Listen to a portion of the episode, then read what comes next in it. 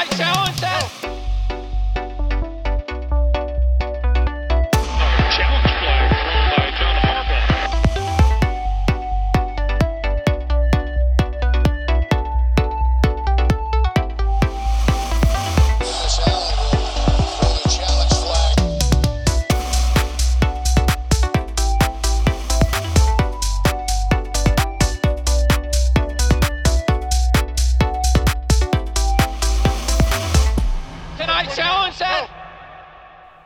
Everybody, and welcome to the Challenge Flag, where we call BS on fantasy football so called experts. I'm Zachary Dorfman, joined by Michael Conti. I saw. And also today we have a very special guest, a fantasy football and especially wide receivers expert. Jonathan Agos is with us today. Jonathan, thank you for joining us. Absolutely. Thanks for having me. Of course, of course. So for today's show, we're gonna be continuing with our uh, wide receiver episode. I told you guys last week that we were gonna have a separate episode because we just love talking about wide receivers. We have a lot of content to give you. Today, we're gonna talk about sleepers, guys that we're high on, guys that we're low on, some possible bust candidates. It's gonna be a lot of fun. Uh, before we get started, though, uh, make sure to give us a follow on Twitter at flag underscore challenge. You can also give us a follow on iTunes. You can just search cha- the challenge flag in the iTunes uh, podcast store. You can also go straight to our website if you do not have Apple products to thechallengeflagofficial.podbean.com. Or also, you can go to our YouTube channel and search The Challenge Flag, and you'll see all of our podcasts up on YouTube. And lastly, if you have something that you want us to discuss on one of our episodes, send us an email at thechallengeflagofficial at gmail.com. So, guys, before we get started, uh, just wanted to bring up a draft strategy that I've been t- experimenting with. Recently in our league, we just passed uh, the rule that we can now trade current draft picks. And so, since there is a lower hit rate on, on landing those seventh, eighth, ninth round picks, I, I have been reaching out to members in our league to try and trade some of those later picks to package with a second or a third round pick to move up into those rounds and get someone that I think is a, a safer target for their ADP. And the biggest reason why I came up with this strategy is because of past experience with missing out on those later picks, with them being busts. Come the regular season, I find myself being too hesitant to to part ways with them, at least early on in this in the season when, you know, I, I think is really crucial for a lot of waiver wire ads. Um, Yeah. There's a lot of talent on the board still early on in the season in the waiver wire that there's some guys that go undrafted that I, I would be happy to take a flyer on, which is really all you're doing in the seventh and eighth round, and and instead positioning yourself by trading those later round picks to get someone that you are are surefire. So, for example, in our our league, in the second round, my ADP usually falls around Mike Evans, who I know the talent is there, but I don't know if the situation with Jameis is necessarily the best No, not at all. but no. Um, but someone like Michael Thomas, I think, is a surefire top five wide receiver this year. And if there's an ability to to maybe swap picks and give up a seventh or a sixth, fifth round, maybe not a fifth, but a sixth round pick to move up and get someone that I'm more confident about, this is a year that I think well, this is our first year that we're even allowing to trade Yeah. draft picks. So that's why uh, I had an epiphany the other day. Like, wait, I don't have to draft where I'm actually Yeah, where no, my no. picks are. I can move. Which so, is this is the best part about being in a league where you can trade picks because absolutely. yeah, it's uh well like okay, I'm gonna I'm gonna like half agree with you because I I like the I love that idea of because like because you're right because the waiver wire can be so hot especially in the beginning of the season where you're like you can use your picks on um, you know, guys that no one's drafting being the first one to draft, like the Jacksonville defense. Mike, you said before that like that's like drafting a wide receiver that goes in your starting lineup. Yeah, so why not? Absolutely. or you know if you wanted to um like i don't know like you know you waited you're gonna wait like later on a quarterback and you're still like well i'm still gonna wait later so there's like no re- like I, I think that I like I like that idea of saying, look, I'm to sure up starting spots, guys that I know are to be locks for points, as opposed to guys on the bench that could potentially not do anything, and then let the bench spots be the positions where it's going to be the waiver wire where they actually show you something first, and the season plays out a little bit, and you can see where guys are performing. But the thing that I like semi disagree with is I think that mm-hmm. like seventh round is still a little bit early for that. You know, Yeah. especially if you're someone who likes to take like a tight end early. You know, then you've just had like because like seventh round is you've picked six times tight ends early. You got like like three wide receivers and a running back. I think mm-hmm. that like you know you're picking your first bench guy, and if you know if we are gonna look at ADP wise, like you're let me pull that up real quick. So like let's go seventh round. So like wide receivers in the seventh round are still like Emmanuel Sanders, Jamison Crowder, Devin Funchess, Randall Cobb. So I still think that like for me, I'm still gonna take that guy that like I think is like fringe starter first. And then like and then I think that like once you start getting into maybe like eight, nine, ten is when I would be like, yeah, I don't need I don't really need that pick. I would rather sure up a a, a guy that I like. So I I like that drafting strategy. I- That's pretty interesting. You know, and and this wasn't something that I've been thinking about a lot. This is something that's happened over the last like 24 hours. So I, it's not something I've had enough He hasn't to into like it. dive into what I'm saying. And being our first year of trading draft picks, there's no guide as to what the value, like the pick is. Like, oh, if I wanted to move up, this is going to be a fourth and a sixth, or I'm going to have to swap. That's the beauty of it is that you can get creative. yeah. So I don't really, like I said, I don't really. Yes, I love the value in at in the seventh round, especially for a wide receiver, um, or or someone else. But I was just looking back at our our draft last year and and seeing the guys that we had targeted in the seventh, and I'm saying, man, if I had given up that pick. I could have really locked in someone nice in the second round. Uh, There, Yeah. there were a lot of duds, Yeah. And more let me, duds than you think. let me be like uh like fair warning for the two of you be like now that you're able to trade picks. Let me tell you what my uh what I did the last few years. You can't trade players for picks. Well, okay. Well, I would love to. it worked it worked once. I traded players for picks and then what was it? No, I I won. No, I traded players for picks and won. No, I'm sorry. Reverse. I traded picks for players and won. And then the next year I had like no picks. So my team was awful. So I traded picks for players. Then I had a few injuries, even with those uh-huh. extra picks. So I traded more picks for players. So going into last year's draft, I had two first rounds, two second rounds, three third rounds, two fourth rounds, and two sixth round picks. I stopped picking a full team in the 11th round, and we have an additional starter and an additional bench spot. Jeez. And I got hosed. I I drafted Aaron Rodgers, and he got I hurt. don't blame you. You got the extra picks. Exactly. Yeah, that's. But that's, you can't account for injury. Yeah. If he's healthy, that's a steal. Oh yeah, absolutely. I mean, like, and I got Greg Olsen. That that worked out great. Another injury. I uh, Again, I think if he's healthy, completely different. Oh yeah, absolutely. But it's just it's just like you know the trading for picks. Like it sometimes might not work out. My wide receiver, it was like AJ Green down year, Demaryius Thomas like worst year. The only time he's like never had a thousand yards. My keeper was Amari Cooper, like and Yeah. Isaiah Crowell, awful. like, it was So- ev- everything didn't pan out. I'm on Fantasy Football Calculator right now, looking at PPR ADP from last year, and I want to read some of the seventh round picks and and give your gauge that these are guys that people were high on then. I mean, Zach Ertz, steal. Tevin Coleman, solid. Sanders, down year. Derek Carr, down year. Darren McFadden, Chris Hogan, Mariota, Derrick Henry, Delanie Walker, Jameis Winston, Theo Riddick, Paul Perkins, Jeremy Maclin, Rudolph, and Willie Snead.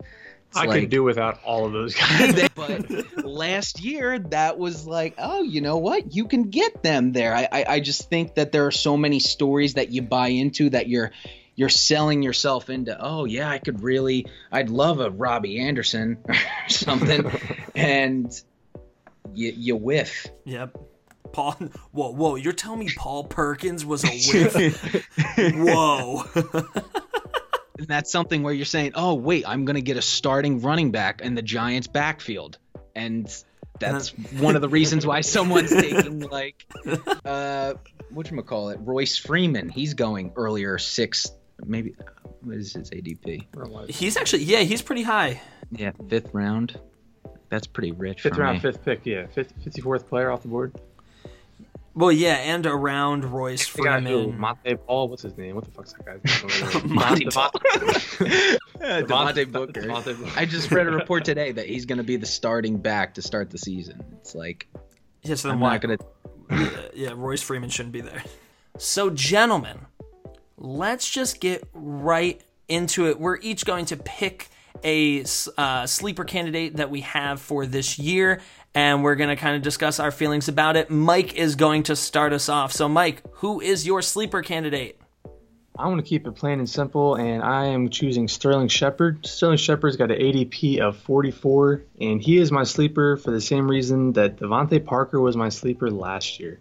If you guys remember last year, Jay Cutler came over to Miami, and he was praising DeVante Parker, comparing him to Alshon Jeffery. Likewise, this year, Eli Manning is saying that Shepard is primed for a big year, and I know before I said you can't take much into account for coaches talk, but I think when a quarterback is praising one of his wide receivers, that that holds a lot of weight for me. And the fact that he's primed for a big year with o, even with Odell back and Evan Engram back, I definitely think he will produce. Hmm, okay. Yeah. Now, do we do we have any concerns though for there just being uh, kind of like too many cooks in the kitchen? Yes, a little bit. I mean, this guy's ADP 44, so that's that's wide receiver four, and I think just for where you can get him at, I think he, it's worth the pick. I mean, Evan Engram, yeah, he'll get he'll get his touches. Odell Beckham will get will get the bulk of the work. Barkley's definitely gonna be catching some balls out of the backfield, but last year with Odell out and Brandon Marshall out, I definitely think Sterling Shepard uh, tied up his bond with Eli Manning, and they're more on a better page. Yeah, I could see Yeah. that happening. I agree with you as well. Eli Manning had a comment on him recently saying that he could see him stepping up and having a huge year this year. Yeah, you know, I can see that. You know, I think I have a little bit more concern than you do about the the too just like too many guys that need to be getting the ball. Uh, however, though, you know, when a quarterback does say that, you know, it shows that he's not going to just forget about this guy. And I think that, like you mentioned too, that he is his ADP is going as the 44th wide receiver off the board. So a good wide receiver that's in a good offense, and the quarterback seems to love at that draft price. Uh, like that seems like something really good to to take a chance on. I, I definitely can get behind that. Yeah, I mean, I understand your concern with the whole spreading the ball around, but last year the Giants averaged 38 pass attempts a game. If you could That's get a quarter of that, to, to maintain that, that? especially with Saquon. Come on, you just invested that draft pick. Like Saquon is gonna be the guy. He's got to be fed the rock. I can't imagine Eli throwing it as much as he did last year when they had who Perkins back there, yeah, they had Perkins, Darkwa, Darkwa, Gallman. Guys that shouldn't be in the NFL. right? yeah, okay, but I still like him because Eli likes him, and if Eli likes him, I like him. which again can be good enough for that draft price. It's not like you're getting. It's not like yeah, you're it's not like I'm up a wasting a. Yeah, it's not like I'm wasting a, a high value pick on. This is a bench Right. spot where Exactly. That's all a sleeper is, is a bench spot, and you're just hoping this guy will be able to produce for you as a bye week starter or even a flex play. And this is a guy that could be a number one on another offense. Like if Odell Beckham Jr. is not there, this is a wide receiver with that talent. Stud. That's what I'm saying. If you have, like you said with Josh Gordon, if you have the talent, that's going to take you a long way. Yeah, gotcha. Yeah, so something to consider about Shepard's success is if we get like a little bit into the numbers there, is that um, it's really it's really cool to look at uh, kind of inside receivers like slot or flanker guys, and then see how they are on deep routes because that definitely makes uh, makes it more difficult for uh, defenses to plan for. And so he actually had a 56.4% success rate, which was above the league average on the nine route, even as a guy who where all of his successes were coming uh, from the shorter routes like the curl and the flat, the slant. Uh, so this is a guy similarly, you know, to Adam Thielen, where he's got some vertical game uh, coming out of the slot, which definitely causes for some mismatches. And he's also good at the um, you know, with contested catches as well, with a 22% of his targets needing being contested catches and him converting on 81.3% of those. So this isn't a guy to just say, okay, he's the number 2 behind Odell like, yeah, you know, I like you said, I'm probably not as high as you on him just because there's so many talented guys there in that offense. But if he were to have a breakout year like Adam Thielen did last year, it wouldn't be something that we didn't see coming. Yeah, and it's perfect that you're not high on him, because we're talking about sleepers here. So this is just Right. That's what this is. Low risk, high reward. True. For for my sleeper, um, I actually am going to stick with Jordan Matthews. I have many sleepers, but He can't tell us his sleepers because we're in the same. league. this is true. Ah. That's what I, that's what I'm saying. When we do this podcast, I'm like, I don't want to talk too much because I don't want to give away my whole draft strategy here. See, I I gotta let the people know. We need the people Yeah. to know. I told everyone in my league that I was just like, look, I'm sacrificing draft strategy for this, so can you guys cut me some slack? Well, when you look at the offense um, with some of the missing pieces for the Patriots, you have a guy like Brandin Cooks who had had 114 targets last year, you led their team in and some and Danny Amendola, another guy who had 87 targets. So that's 200 targets to be had. And while Edelman has had just insane volume throughout his career, he is coming off of a torn ACL. So you're looking at 200 targets um, that that is going to be potentially thrown around in that offense. And and Jordan Matthews, who's a glorified slot receiver, where in years past as a slot receiver for the Philadelphia Eagles, he had 809, almost a thousand yards. Um, actually, even 800 yards in his third season in the NFL, and and having eight touchdowns in both 2014 and 2015. So you're not swinging for the fences on this is a guy that's very low risk that that can give you really solid production in the later rounds of drafts. Yeah, I'll be honest, this is like the definition of a sleeper because I was unaware prior to discussing this that he was even a Patriot. I thought he was still a Bill and he was going to go undrafted with whatever they got as quarterback over there. So, yeah, I mean, I could definitely see him getting some targets. I mean, he got the job done in Philadelphia. He was getting the job done in Buffalo until he got injured.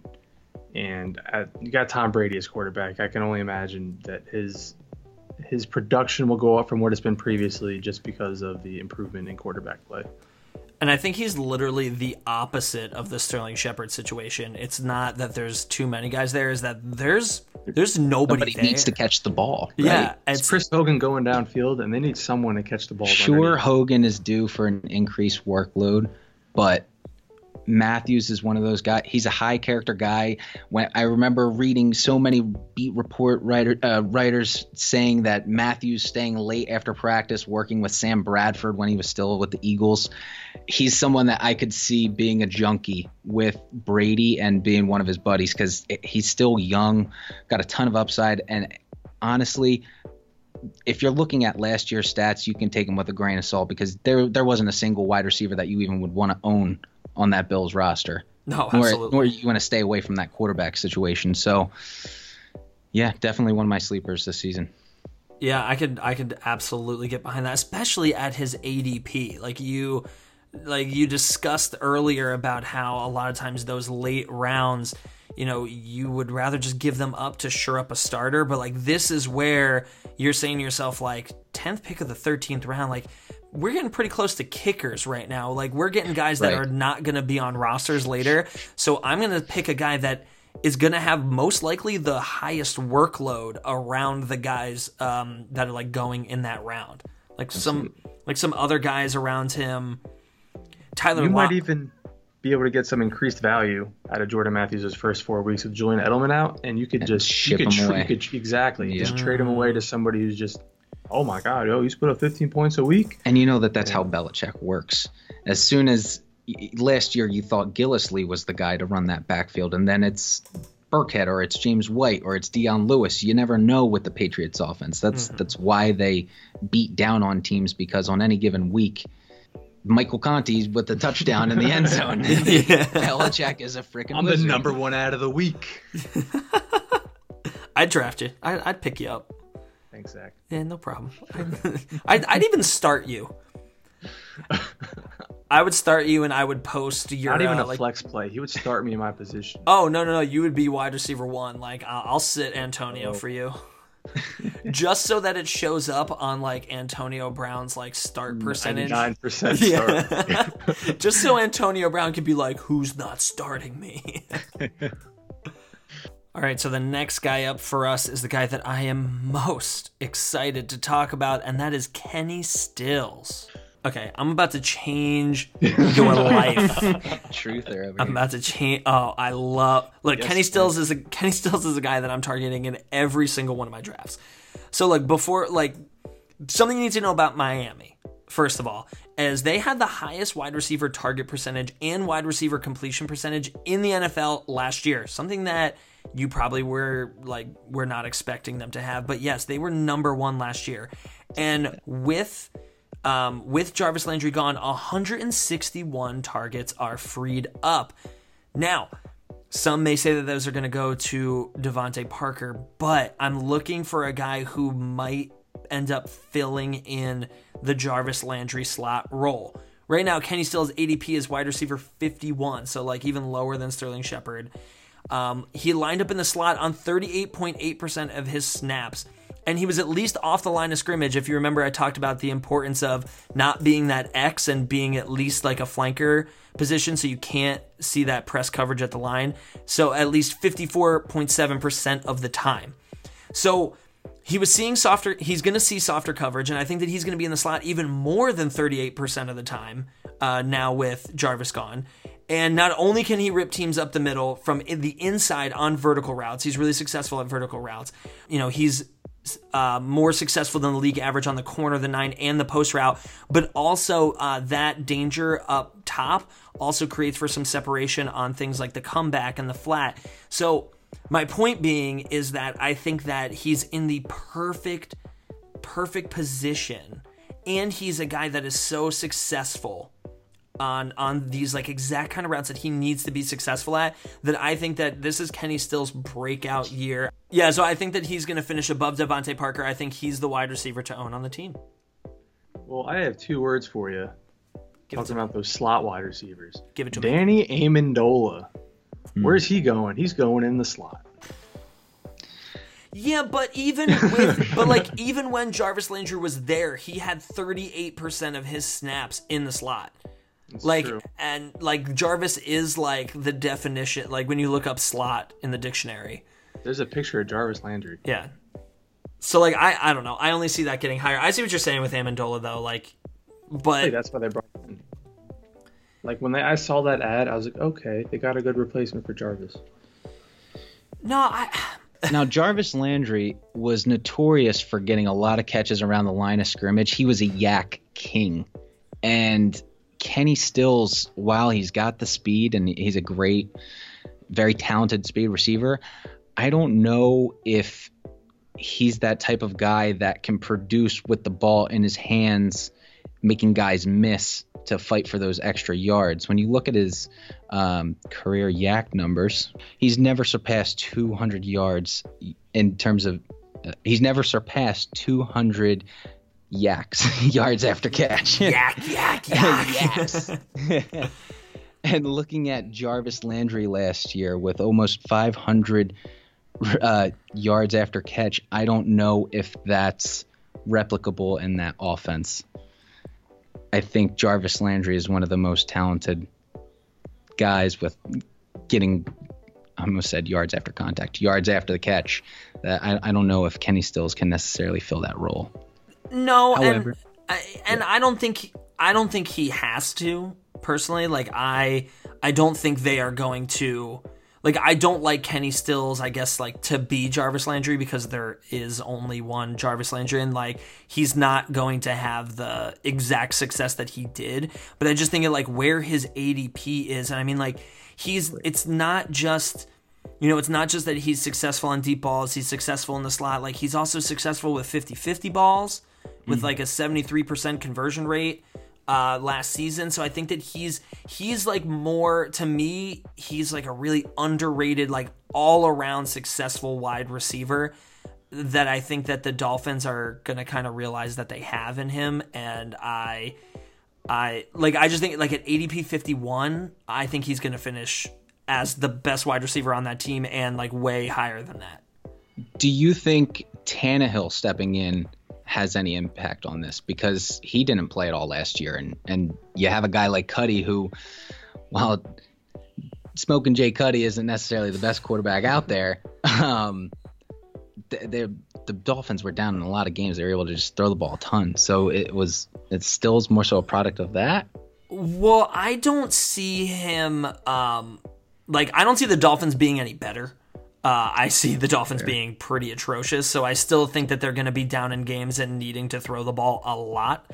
So you know, I think that um, like Tannehill, Tannehill versus Cutler, um, like I personally, I think I would rather have Tannehill in there, like if I'm a Kenny Stills owner.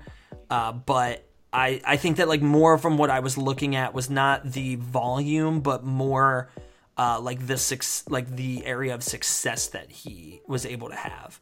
Gotcha. Um, so I think that he's going to be successful this year, and I think with the Jarvis leaving, there's more volume for him him to be successful with. So that's kind of where I was going. Don't get me wrong. I actually am very high on Kenny Stills, but I'm oh. trying to play devil's oh, advocate Oh, I here. love Devil's Advocate. Please, please. Like I said before, we're talking sleepers Like here. to You don't, challenge you don't myself. really poop I on, do like him very pooping much. on someone's parade for a sleeper is like okay, but it's a sleeper. I'm not saying he's a wide receiver too. I'm saying he's a sleeper. Yeah, a guy that I think could, like like I feel like with sleepers the important thing to note is that these are guys that if they don't pan out, there were so many reasons for them not to. It's mm-hmm. just there are those few reasons where you're like, look, if they finish in the top 24, like I had the the reasons to back it up beforehand. Like it wasn't a full on surprise.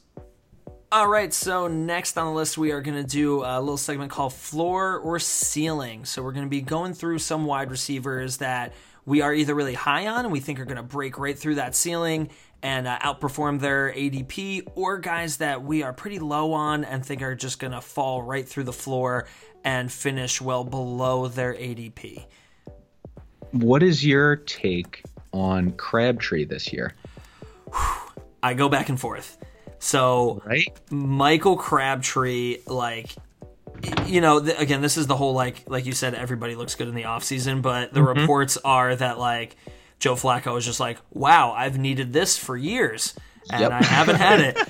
but it's just Joe Flacco is so bad that like one of two things can happen. One, he like Crabtree is just bad because Flacco is bad, or two, Flacco is so bad that he's like, wow, I'm just gonna throw it up to Michael Crabtree and let him try to beat people, which he will do. And like, I could see him having like an awful amount of yards, like 800 yards, but have like 12 touchdowns. I, I agree with you. And the reason why I- I'm leaning more towards ceiling for him is because when you look at Joe Flacco, the success that he actually when when they were a playoff team, Yeah, the Ravens he did have Steve Smith, but the Ravens offense had a running game between behind Ray Rice. I- I- After Ray Rice, I don't think there's been a a solid running back in that Baltimore backfield that you would want to own. Yeah. Um, and that offensive line last year, you look at Marshal Yanda, who's a Hall of Famer, guy hasn't let up a, a sack in like three years. He went down last year, and they lost their other interior guard, Ronnie Stanley, a first round tackle that was drafted a few years ago. Someone should be on the up and up. So I like their offensive line this season, and Alex Collins showed enough that that running game could be actually decent this year. And I love the Baltimore Ravens defense enough that I think Crabtree can hit that floor of uh, a wide receiver two, not necessarily with the yards, but catches and touchdowns. Yep. Yeah, I don't know. Is it is it because the wide receivers were there was a lack of talent there? Maybe not, but I'd be interested to see if there was a correlation in a spike of wide receiver numbers on weeks that Alex Collins was productive as a running back. I know it's almost counterintuitive. You would say, "Oh, well, if the running back's scoring more points, then the wide receivers wouldn't be scoring as much." But I think they feed off of up. each other in this sense. It's not like, ooh, ah, but No, So, that like- 10 point, 12 point floor. it was it was fifth so mike wallace went 15 9 16 10 only one touchdown but like his stats like were not very sexy. I, Like- I know the one game he had like three catches for 130 yards. Well, he had like five for one. Oh, that was week five. Mm. Oh, he had 11 target. What was this? A week 12, 11 targets, eight targets, five ten. Mm, Maybe someone like Crabtree could take advantage of those numbers. Crabtree, I see high floor, low ceiling. I don't. I don't. I, I can't expect all Where's that his much. ADP? You from- think he's going to be above or below his ADP? Um, let's see it. Six point oh five. You know, Is he on the screen right now? Yeah, fifth fifth pick of the sixth round. honestly, I think he's right where he deserves to be. Yeah, so Um, like guys around him are Sammy Watkins, Corey Davis, Julian Edelman, Will Fuller, Marvin Jones. I think I like him more than Marvin Jones. Maybe not as much as Corey Davis, although the upside is immense with Davis. Maybe we could say that. What's something that's not the ceiling or the floor? The couch. in the middle. He's a couch guy. Couch. He's on the. He's on the. He's on the table. couch. He's not on the ceiling or the floor. Michael Crabtree, you know, we got him on the couch. Yeah. He's not going to do worse than his ADP. We don't think he's going to do much better than his ADP. We think He's a really the hard experts floor have him. ceiling guy. Just have him right, right where we think he's going to finish. Well, he's just so like vanilla, right? Yeah, like, there's exactly. nothing Not like. two years ago. Two years ago, dude, he killed it for me. Oh, yeah, two That years was- ago. I he was, was, a I was so high on him. Wasn't that a lot I of? got him in like the fifth round. He got like 15 mm, touchdowns. I was just gonna say, but wasn't that mostly out of touchdowns? points or points, I know, but I don't expect Flacco to be slinging. which is why 15 I, touchdowns Which is to why I have him at floor. Right. That's why I say he has a low ceiling, but because somebody needs to catch the balls there, He's I like him for a a high floor. So he's, living in in, the a ranch house right now. You know, the floor and the ceiling, they're right there. Yeah, he's the number one on a team that has improved. But because that quarterback play is still suspect, it's hard to say that he's going to like break out and do his ceiling because his ceiling is like double digit touchdowns and like that's pretty tough to predict with Flacco, but it's but also but like a number one receiver on an improved team, you're not gonna say that he's just like gonna be like down in the dirt. I mean, his wide receivers are significantly improved. Oh yeah, with Across Willie, Willie Snead Willie and Snead, John Brown, Crabtree. I think any team would take that. I don't. Is John Brown a sleeper? Or is he's the he's the ultimate everyone's sleeping, nobody's waking up for this guy. because I know the sickle cell threw him off in in uh, Oh, he has sickle cell. Arizona. Yeah, but when he played, the guy was a beast. And Mike loves his sickle cell guys. Might have to. You know what that means? He's got a big heart. You know it's good when you're starting to reference older episodes. yeah. I know this is. I need someone to reference my Marquise Goodwin. I know this is after the fact, but uh, another point going back to Jordan Matthews, I realized Malcolm Mitchell had 48 targets last year, and he is someone that's rumored to be on the trade market. So they're looking to get rid of another wide receiver. Just For- a side point. Wait, you mean uh, New England? Yeah. Yes. Oh. That's yeah, that's more targets. I mean, 48 but 48's 48. I mean, that's that's not awful. So That's just more Something- targets. I'm just. Yeah. we're just Oh, saying that's they're more saying they wouldn't be surprised if he's released in the next few weeks. and then that's more targets to go to possibly. Yeah, throwing and that's that puts it up to 250 targets that Brady needs to throw around. That'll all go to Jordan Matthews. No, he's Jordan gonna, Matthews. NFL Single record. season reception record.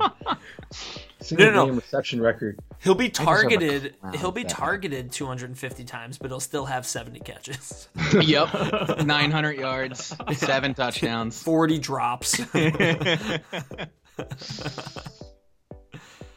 Ah. All right, next up we have Tyreek Hill, floor or ceiling. He's someone that is he has the speed to take it over the top uh, past anyone. He's a world class sprinter. However, he's also someone that's one of the most dynamic yards after catch players and could be having another guy like Watkins to stretch the field.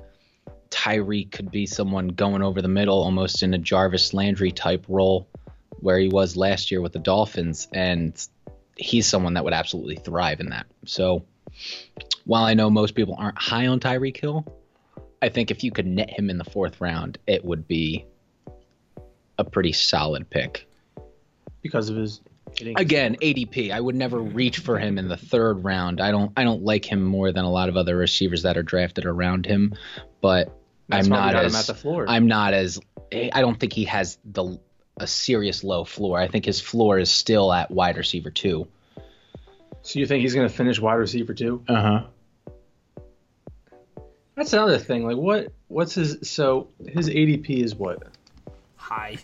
It is. It's way too high, but Uh, Tyreek Hill is going. His, his third round nine, 15. See, that's why I'm saying I. And I he's saying floor the wide next receiver. round, I think, would be So if you're looking between Golden Tate and Tyreek Hill. I'm taking Yeah. Tyreek. yeah, we're talking. We're, we have him listed as floor here. I mean, he's wide receiver two. Jonathan thinks he's going to finish at wide receiver two, but definitely more in the 20s, right? You're not. Yeah, talking no, this- no, no, not talking at 15. teens. No. So yeah, that's what we mean by floor. That doesn't mean he's going to have a terrible year. It just Well, means no, yeah, like I said, someone who's going to finish below their ADP. Okay. yeah. So that's Yeah. Okay, if that's the case, absolutely. yeah, and your point to that could also be the fact that Alex Smith, while nobody's praising him, last year he was an MVP candidate. So I can't you can't expect Mahomes to step in in year 2 and replicate that sort of success. Yeah, there seems to be a commonality in our. Uh, is that even a word? I'll make it a Com- word for tonight. I it. Commonality I think it is a Um, word. Between think- all of our floored wide receivers. I mean, it's the quarterback play is having a huge role on my opinion, at least on why I think they're more they're going to be play below their ADP. See, I'm the opposite. I like Patrick Mahomes, but I like him with Watkins more than I like him with Tyreek Hill. I agree with that. I love Watkins' deep ball ability. Yeah, I mean, Watkins uh, is so good. The Rams were like, you know what?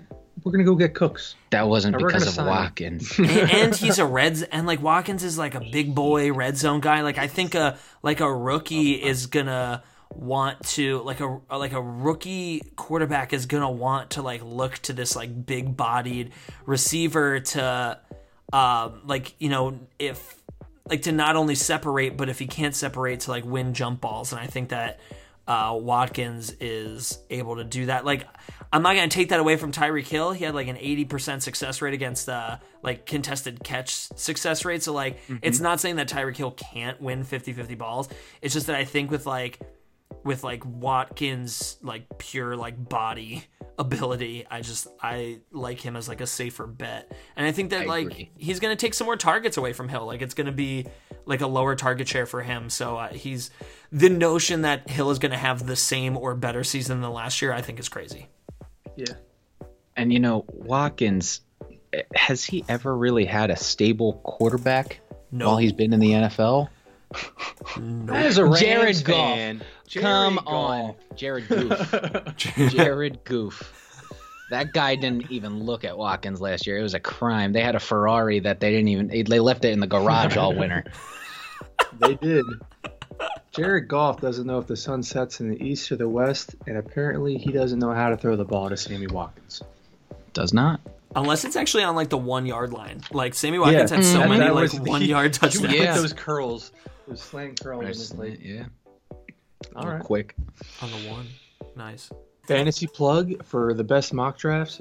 Free um, fantasyfootballcalculator.com. If you ever want to be in a draft with me, you will see my team name is I'm pooping right now. So if you ever see that team name while drafting on fantasyfootballcalculator.com, that is me, Michael Conti, host of the Challenge Flag.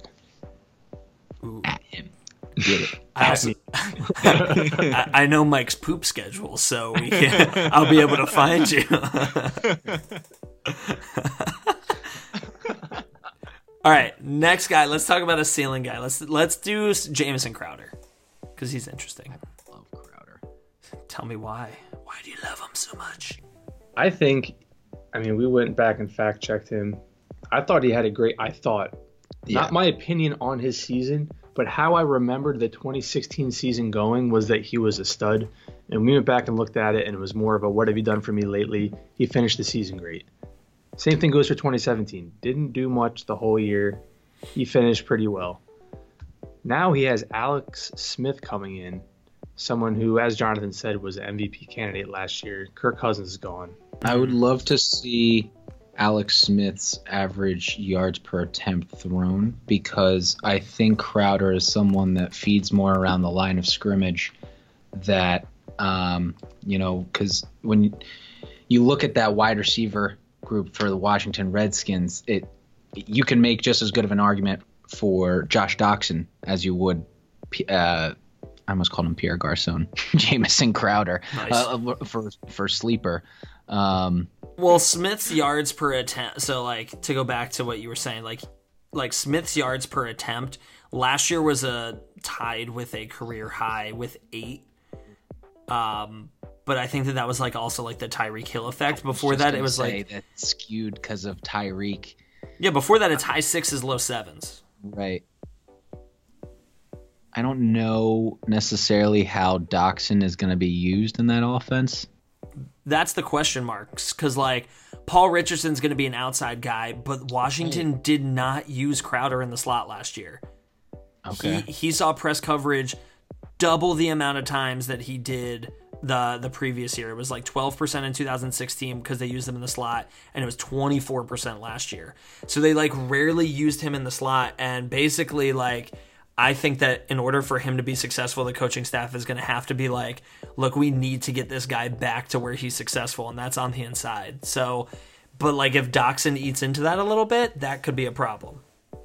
I could also see Jordan Reed coming back actually helping Crowder just because the defense will have to worry about that additional receiver. Truth. But I mean, if I have to bank on it, I like like I like Crowder. I think he's going to come out of the slot. I think he's going to get a lot of a lot of targets, and uh, I think he's going to be one of Alex Smith's favorite favorite go to guys. I'll be honest. I'm with you on that. Of our three ceiling receivers, I have the least amount of opinion on Crowder. What? You're not opinionated? Like I don't, I don't, I have like nothing to say Crowder? about him. After you figured out he wasn't a stud the other year, you were like, "I'm Yeah, done. like, I'm done with like- you." I, I was like, what? I don't even, don't know anything about this guy. It seems like Alex Smith is the type of quarterback that wants to get the ball out of his hands quick. Yeah. Yeah. And when you look at that wide receiver group, the, what guy's going to be able to create the most separation off the line? It, it looks like Crowder, Jamison is the favorite to be that Yep. to fill that role.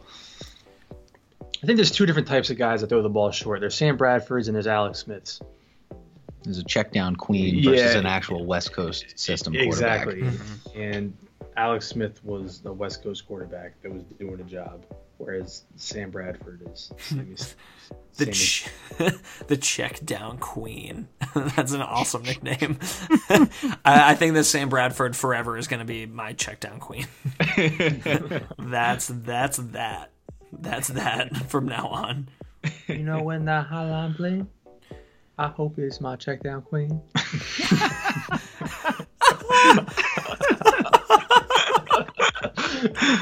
All right, so go back to the floor then. All right, you What do you think about Allen Robinson? Allen Robinson. Um, I literally just I go back down and forth. Trubisky effect. I, well, I am actually on the upside of Trubersky. I I don't I don't Yes. think he's going to light the world on fire as a year two quarterback. However, I think he has the arm talent. I think the Bears, with their division playing the Vikings and the Packers twice a year. I don't know their other schedule. The Lions. no, I no, no, no. I know the Lions as well, but I was look. I'm trying to think of who else they play right, so, this season. so Packers is a but- plus a plus matchup, whereas Vikings are not. I could see the game script being flipped more towards they have to pass the ball. And if Allen Robinson is healthy, there's no doubt he's the most talented wide receiver in that group. Um, and the volume is going to be there. It's it's just a matter of does is Anthony Miller this out of the radar, out of the blue guy that comes in and and really builds that rapport with Trubisky this offseason and becomes his go-to guy. Nobody knows. There's a lot of moving pieces. You have Robinson, a new wide receiver, Kevin White back. Kevin. White, he'll be We've never seen him. We never. We haven't be seen right him back yet. on the IR. Trey Burton, a new tight end. Um, you got a new offensive coordinator. There's so many new pieces to that team that I could play devil's advocate here and say stay away from Allen Robinson because of that and his uh, high risk of injury. Um, but I actually like him this year with his ADP. Sorry, Mike, I'm on the same page there. I, well, I think that ADP is a big part of it too, because like, What's so his ADP? well, so like, yeah, and like asking that during conversation. the guy, yeah, so he's the 20th wide receiver off the board. Like the the guy in front of him is Juju Smith Schuster, who like I really like, but he is clearly uh, like a number two, not getting the most targets on the team. You know, Brandin Cooks is two guys behind him. Like I, I would take like Tate Allen over Robinson. I take Jarvis over Robinson. I take Chris Hogan over Robinson. See, Robinson. I'm not taking Jarvis. I'm not taking Alshon over him. Like, I think Allen Robinson, to me, I, I would switch. I could switch him and Golden Tate, but I think that, like, Allen, I could. And I'm not saying I will, but, like, I think that Allen Robinson, like, of where you're getting him, he is a number one, like, top 10 kind of body. Um, but he's so. He's so like being drafted outside of that that like exactly. if he can be your second wide receiver that you snag, you know, in the fourth round, like you get you got your two running backs, your two wide receivers, like he could end up being that piece that finishes way higher than anyone was expecting, you know. Just being such a talented guy, he could demand so many targets on that team. Yeah, there's not You're too not many. wrong. There's not too many wide receivers in that range where they have that immense ceiling of being a top five, top ten wide receiver. And given that situation, he's going to be given the volume, and you know the talent's there for him to at least be a wide receiver two.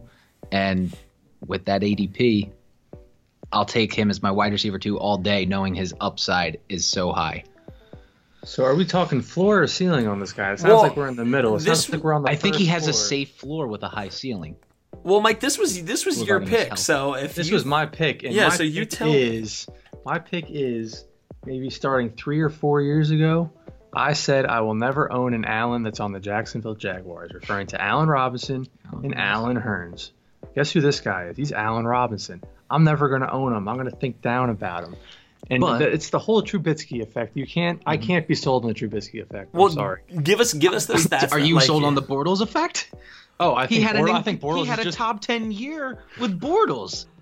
No, I mean, not to get into tight ends here. Prior to prior to Trey Burton getting traded, I talked to Nick and I said I will hands down draft Trey Burton because I, I, I he was get, I think there was trade talks about him already. I said when he gets traded, I will hands down draft him as long as he doesn't land in Chicago with the Bears. And guess where he landed? Chicago with the Bears. Guess who's not taking Trey Burton? Wow, you're not touching Trey Burton. Because of Trubisky, man. I just don't believe in this guy at all. They call him the truth over there. No. Well, give it. Give us the. Give us the stats. Give us those stats again that you gave. 16 completions a game for 180 yards. If Allen Robinson gets half of those receptions and half of those yards, yeah, okay, he's a wide receiver one, but he's not going to get that. Yeah, I mean, I see. Uh, like when you break it down like that, it's like, wow, that sounds awful. I just, I think that, half of everything every single week. I think that Trubisky's team is so much better though. Like now, like his team is so much wrong. better. They got Last year, I couldn't name one wide. I can't tell you one wide receiver who was who was throwing to last year besides Zach Miller at tight end, and Kevin White who was injured. But now he has Allen Robinson and Kevin White. But I mean, he was a second round, sec- second overall pick. But just from what I've seen of him, I'm a big, I'm a big guy. Show me, show me what you can do before I invest. And I mean, Al Robinson has, has shown it, even as negative Nancy I am about the Allens of Jacksonville. I just, I just don't think it's going to happen. I think his his ADP is what was the ADP? twentieth wide receiver. 20th wide receiver. I don't see him being a wide receiver two this year. So that's that's well, not well. I guess it is well below five spots below where his ADP is. All right. Does anyone know anything about Matt Nagy and how his previous office and offenses were run?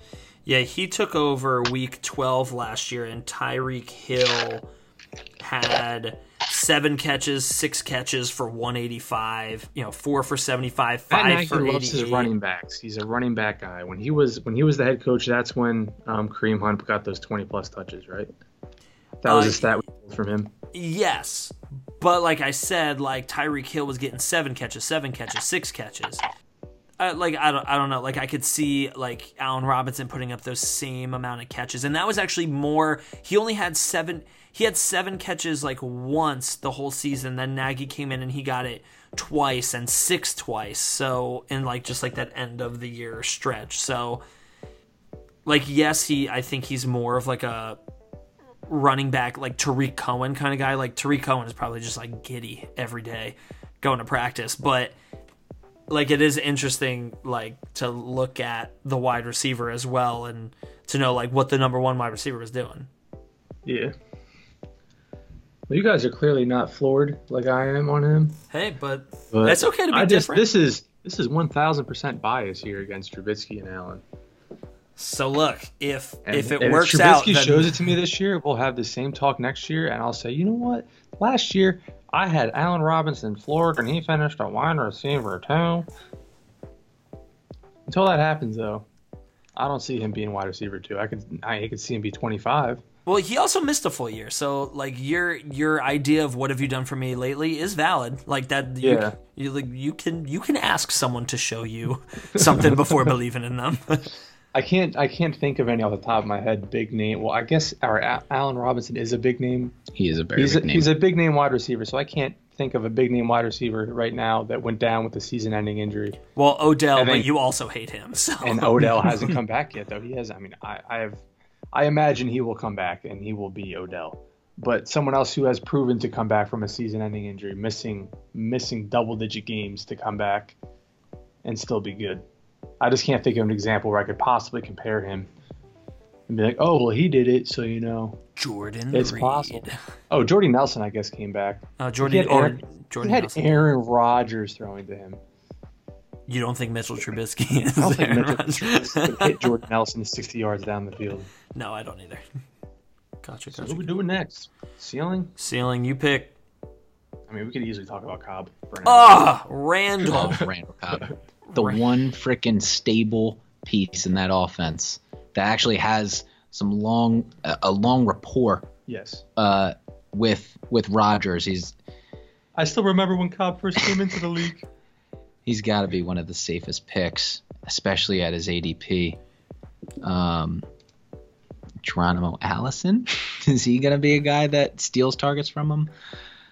Maybe, know, but I can't round? see anyone. I, I I love Randall Cobb. So especially looking at the schedule with the Green Bay Packers this upcoming season, they have a extremely difficult schedule, especially for wide receivers. And Davante Adams will be seeing those top corners. Cobb is going to be Mr. Reliable. You have a new piece in Jimmy Graham. Um, Geronimo Allison is someone that when you look at um, the production that James Jones had out of the slot receiver position, oh, I I think there was one year he had six, was it 16 touchdowns or something like a 13 James Jones did touchdowns. have a big year that one year. he had one insane year, and Like, who says that he's gonna play slot? Like, that's Randall definitely- Cobb. Randall. Geronimo Allison, best bet for number three job. Number three job generally means slot. Yeah, Yeah, but uh, so like when I look at Randall Cobb, he's like been the slot. Like, I love Randall Cobb. oh, I know, year. I know. He is one of those guys I love to target late that you know you're getting an RB, a wide receiver too. We have him under ceiling. I, I definitely see a ceiling year for him. Oh yeah, because like, uh, but I see him running out of the slot mostly because so like his success mo- against like zone. So this is uh, I'm getting into His what like past three, four years has been at the slot. That's why, because you had Jordy as the X and then Adams as the flanker. yeah. You got to put Cobb somewhere on the field. You're not going to bench him. and he's he's like perfect as a slot receiver, and he tears up zone coverage. Eighty one point eight percent success rate last year in a down year. I've had Randall Cobb multiple years, uh, and also Jordy Nelson like multiple years. I've actually pretty much owned one of them at least every year for the last like five years, and like there are time there are plenty of times where Randall Cobb has outscored Jordy Nelson for like for good chunks of the season. And I think that a lot of people because he is injury prone just forget about how great of a receiver he is, how dynamic he is up the middle. Uh, you know, I think he's one of the league's, you know, most underrated and forgotten about receivers.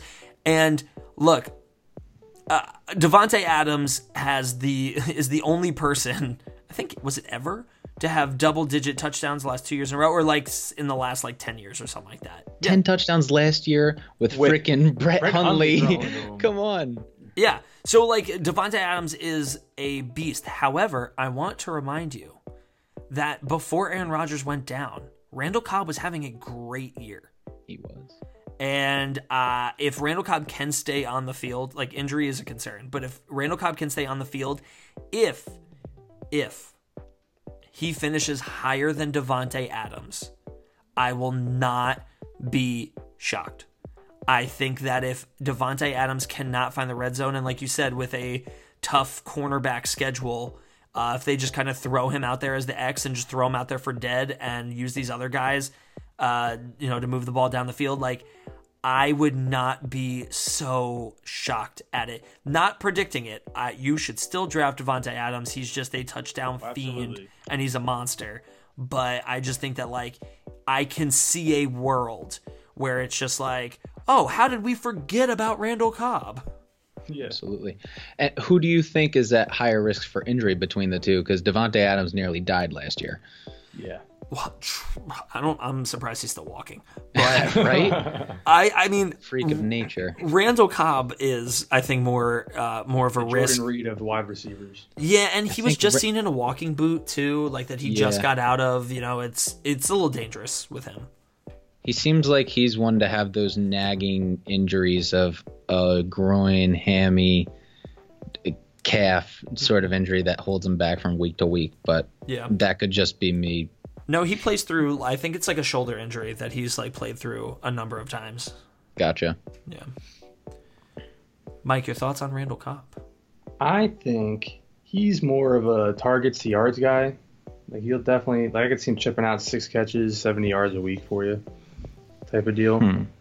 Whereas Davante Adams, I'm not saying he's solely dependent on his touchdowns, but those play a huge aspect in him getting points. And I can see Davante Adams. Yeah, Jordy's gone, and yes, tight ends go to um, Green Bay to die, but Jimmy Graham is a huge red zone threat, and I could see him eating away. 22 touchdowns is 120 plus 12, 132 points. 132 of Davante Adams' points the past two years have been from touchdowns. I could definitely see Jimmy Graham putting up a double-digit spot I've heard tutties this year and just stealing them away from Adams. Mm-hmm. And whereas Cobb doesn't depend on those touchdowns, he's the target yards guy, like I was saying. So he has, he has this. Okay, we're talking about him being a ceiling guy. He is gonna definitely get higher than his ADP, but he has. It's because his floor, I think, is high enough, is higher than what his ADP has him at. His floor, I have him as double digits every week, and I think that's just higher than what his ADP has him ranked at right now. You know, I had read, I think it may have been Fantasy Pros doing an early listing of strength of schedule for wide receivers, having Green Bay as one of the most difficult strength of schedules. But looking at it myself and knowing some of the, the depth charts solely because of Madden, The um, they have to play the Lions and the Vikings twice. right, those are still, Six of the best. yeah. Bears, I. Kendall Fuller was one, but I can't name another. Oh yeah, didn't they get him from Washington? Yeah, and then you have uh, the Redskins, Josh Norman. I don't really buy into this year. The Bills can't name a corner. Niners, new and improved, Richard Sherman.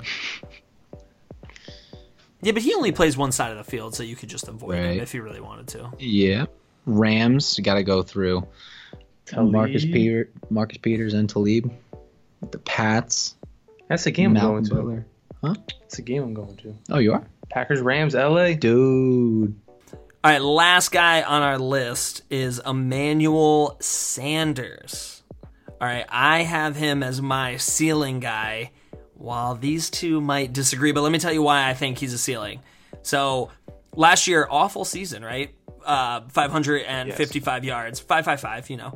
That is terrible for him. That was third lowest of his career, and the two other times he got that, he didn't play full seasons. He was like a rookie, um, like rookie and second year on Pittsburgh Uh, but and we ex- learned to expect more out of Emmanuel Sanders in 2014, 1400 yards, 2015, 1100 yards, 2016, 1000 yards.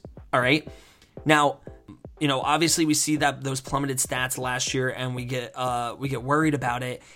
However, consider the quarterback play. I mean, Demaryius Thomas had the worst season that he's ever had, but people are still projecting him to have a bounce back year. I don't see why Emmanuel Sanders also can't have that bounce back year. I'm throwing out last year, new quarterback coming in in Case Keenum. Uh, I think he's going to bring him back to a thousand yard season, and I think that Emmanuel Sanders is going to be that main outside threat. And for an outside threat, we expect you know not as many catches, so around maybe like 70 catches uh, but big yardage. So I see him hitting that a thousand yards again. And you know where you can get him now as a wide receiver three, I think that that is a steal for someone that's proven it time and time again. And his numbers last year could be answered by the awful quarterback play. So what, what like what do you guys think about that? I think that's very fair. I mean, so I, I, was going to say that looking at years 2014 and 15, you have to remember that he is playing with Peyton Manning, a Hall of Fame quarterback, and so an 100 catch season with 1,400 receiving yards is out of the question. I think at this point in his career, as great as I I think Case Keenum can be, I still see him somewhere around 70 catches, might crack a thousand yards, four or five touchdowns, and I don't necessarily see him having anything more than a thousand yards or, or a high touchdown rate. They've been actually experimenting with Demaryius Thomas in the slot. And I think that's a tribute to the Broncos drafting Courtland Sutton in the second round, product of SMU. 6'3, 195, runs a four 4'5, guy's a bull. You line him up on the outside, and it allows more flexibility to to move Demaryius Thomas, who's definitely the more talented receiver in that locker room. And you've never really been able to see that in years past looking at the previous wide receiving core. They they hoped that they were going to get someone like that and Cody Latimer and Bennie Fowler, okay, but neither guys were really a threat on the outside and by bringing in a rookie who although I don't expect all that much from him year one, um, I, I think it it plays into the advantage for both Demaryius Thomas and Emmanuel Sanders, but I I see it mainly going towards DT. We're supposed to be going against the experts here, but I mean, I, I give the experts an A1, A plus rating on this. Uh, what is he, 33 ADP? That's if I had to rank him, that's where I'd put him at. So no, no floor, no ceiling. I think he's just going to fit in right in where they have him projected to go. Okay, however, so are you guys in agreement that he's going to get a thousand yards? Mm, I think he flirts with it. I, I could I can easily see him surpassing a thousand yards, knowing his his proven track record and, and seeing reports of Case Keenum lighting it up in camp. However, you have to take it with a grain of salt because everyone looks great in shorts. yes. And everyone But- looks great in shorts. But okay, so let me give you let me give you the numbers for And guys. Case Keenum did do it last year with Diggs and Thielen. He had two studs at wide receiver, and they both reduced. let me give you guys the stats for guy like around wide receiver 33 for last year and see how mm-hmm. they would compare to what we expect out of Emmanuel Sanders. Okay, so Robert so Robert Woods, he had what Mike? 56 receptions, 780 yards, and five touchdowns, but that was only in 12 games. All right, and Marquise Goodwin had 56 for 762 yards and two touchdowns, and Ted Ginn only had 700 yards. Uh, so I mean, I think that I see when I see the 50 receptions, I see Emmanuel Sanders as more of a Oh, I see him at, le- at least 70. Oh, yeah, at least a- seven, at least seventy, and at least, at least to me, to me, I see him as an at least like 850, 900 yard guy. So I think that 33 is just like way too low for him. Now, I'm not putting him uh, like up there with like close to Demaryius Thomas. No way. I think especially his move to the slot is gonna like solidify his role as the top guy. He's gonna be the target monster. But I see him finishing around like the the beginning of wide receiver three, like you know, like 26, 27. Like now I, that we look that. at, I can live with that. Now that. that we look at these numbers more closely, I, I I came into this thinking of him as a 70 reception, 800 yard guy, but sprinkle some touchdowns in there. and that'll put him over what last year's 30s were, low 30s were. So I can see that. Yeah, th- and, that's, why that's, better why he's my, ADP. Yeah. So you know what? He's my ceiling pick too, Zach. Nice. See, that's what that's what we do here on the challenge flag. We change people's minds. We change perspectives. Change the world. Even if it's While sometimes I'm enlightened, I am going to sit on the couch with Emmanuel Sanders. Like he, Jonathan is posted up with his chips and soda, ready to watch some football with Emmanuel Sanders. Emmanuel Sanders will like he'll just catch a few balls and then be like, "Yeah, I'm done for the rest of the game. I'll go join Jonathan on the couch." That's uh, where he belongs. Nice. Well, Jonathan, we thank you Yes, so much for joining us on the show. Your laughs, your insight. Uh, we appreciate you coming on, and we would love to have you again.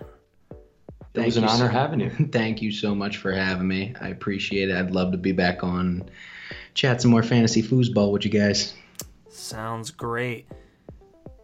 Well, as great as it was to have Jonathan with us on the show, it is time for Mike and I to move into Flip Flop. So, just a reminder for you listeners Flip Flop is a segment where Mike and I are going to go back and forth. We're just going to be rapid fire, picking two players, and we have to choose uh, which one of those guys, uh, if we were picking in a certain round, who would we be taking? So, Mike is going to start by asking me my flip flop questions. So before we get into this flip flop, fun fact as Julio is included in my first flip flop, Julio Jones's real name, according to Wikipedia, is Quintorris Lopez. Uh, What's up with that? So if somebody says that they're drafting Julio Jones, I'm going to be like, oh, there is nobody named Julio Jones. That is not no, it is Quintorris. Wow. Feel free to flag check me on that. So- nope. Everyone has to just believe it. No, but nobody look it up. So Zachary, yes. Quintorris Lopez or Michael Thomas? As much as I want to say Quintorris Lopez, I'm going to go with You Michael did Thomas. just say it. Yeah, I did. Uh, but no, that's not my pick. I'm going Michael Thomas. Michael Thomas is my pick to be the number two behind Antonio Brown this year. You heard it here first. Bold, but I can't say I disagree. We got T.Y. Hilton or Doug Baldwin? T.Y. Hilton, Andrew Luck throwing bombs in training camp. He's looking good. T.Y. coming out of the slot. Give me T.Y. all day. Finally upgraded from that Nerf ball and is throwing an NFL football. Demaryius Thomas or Larry Fitzgerald? Larry Fitzgerald, he needs nine, Oh. was it 97 catches to uh, to break that record, and they're gonna make sure that they give it to him. I can't can't pass on a guaranteed 97 catches.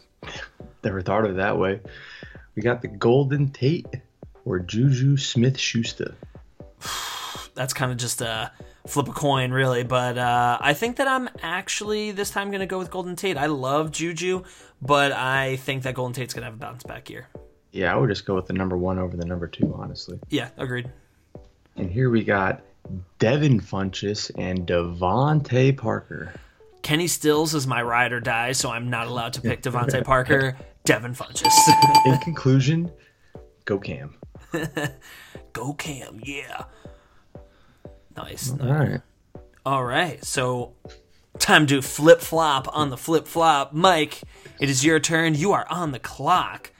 Would you take, I'll mention him again, Michael Thomas or Keenan Allen? I can't imagine this is a serious question. I will be going Michael Thomas hands down. He's definitely going to be says top two. I'll go. I'll go top three. DeAndre might go off, so Michael Thomas will fill in that three slot. See, I put that question in there because I think Keenan Allen's a little bit higher than some people think. But moving on, Jarvis Landry or Chris Hogan? That's that is very interesting. As Chris Hogan was seeing increased workload for the first four weeks, but I still think Jarvis is gonna pull in a lot of targets and uh, still get those yards. That was mine where I made that one and I was like, ooh, good choices. Will Fuller, Pierre Garcon.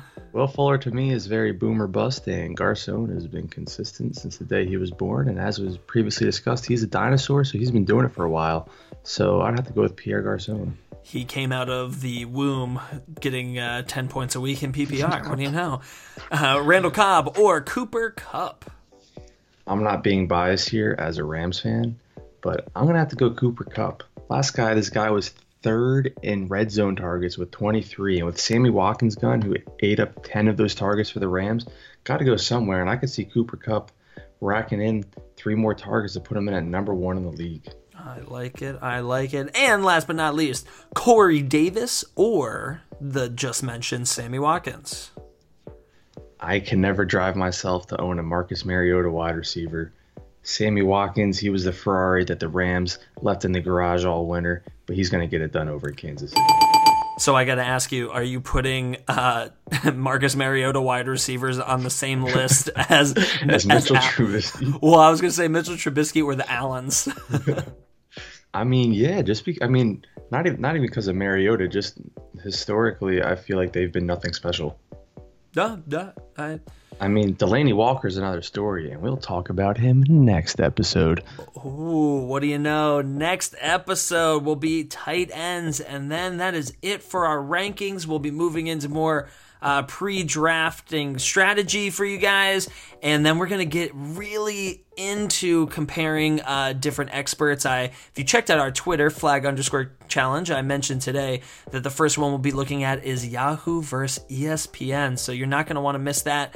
But first, like Mike said, next week is tight ends. Thank you all for tuning in to the challenge flag. Take a look at us at iTunes, on Twitter at flag underscore challenge. You can even now check us out on the fantasy sports gaming network.com. That would be the FSGN.com. Hey, look, Mike, we love two things, right? We love fantasy football and we love video games This is true. and the fantasy sports gaming network.com they put both of those things together. I know that uh, there's a few videos on there where there's guys playing fortnite on twitch and they're also streaming their quarterback rankings or wide receiver rankings. Or if you're just into the fantasy football side of things there's plenty of people that post on there that's uh, that are just fantasy football based. So whether it's video games fantasy football or a little bit of the mix of the both you can still go check us out there. But mike give us your bold prediction on the way out I'm sitting here, my mouth is watering. I got me a slice of pepperoni pizza and plain pizza from, I don't know, JoJo's maybe. This looks fantastic. Nice thin pizza, crispy crust. You know what? We're from Jersey. We love our pizza. We got the best pizza in the country. New York ain't got nothing on us. Chicago either. Jersey style pizza.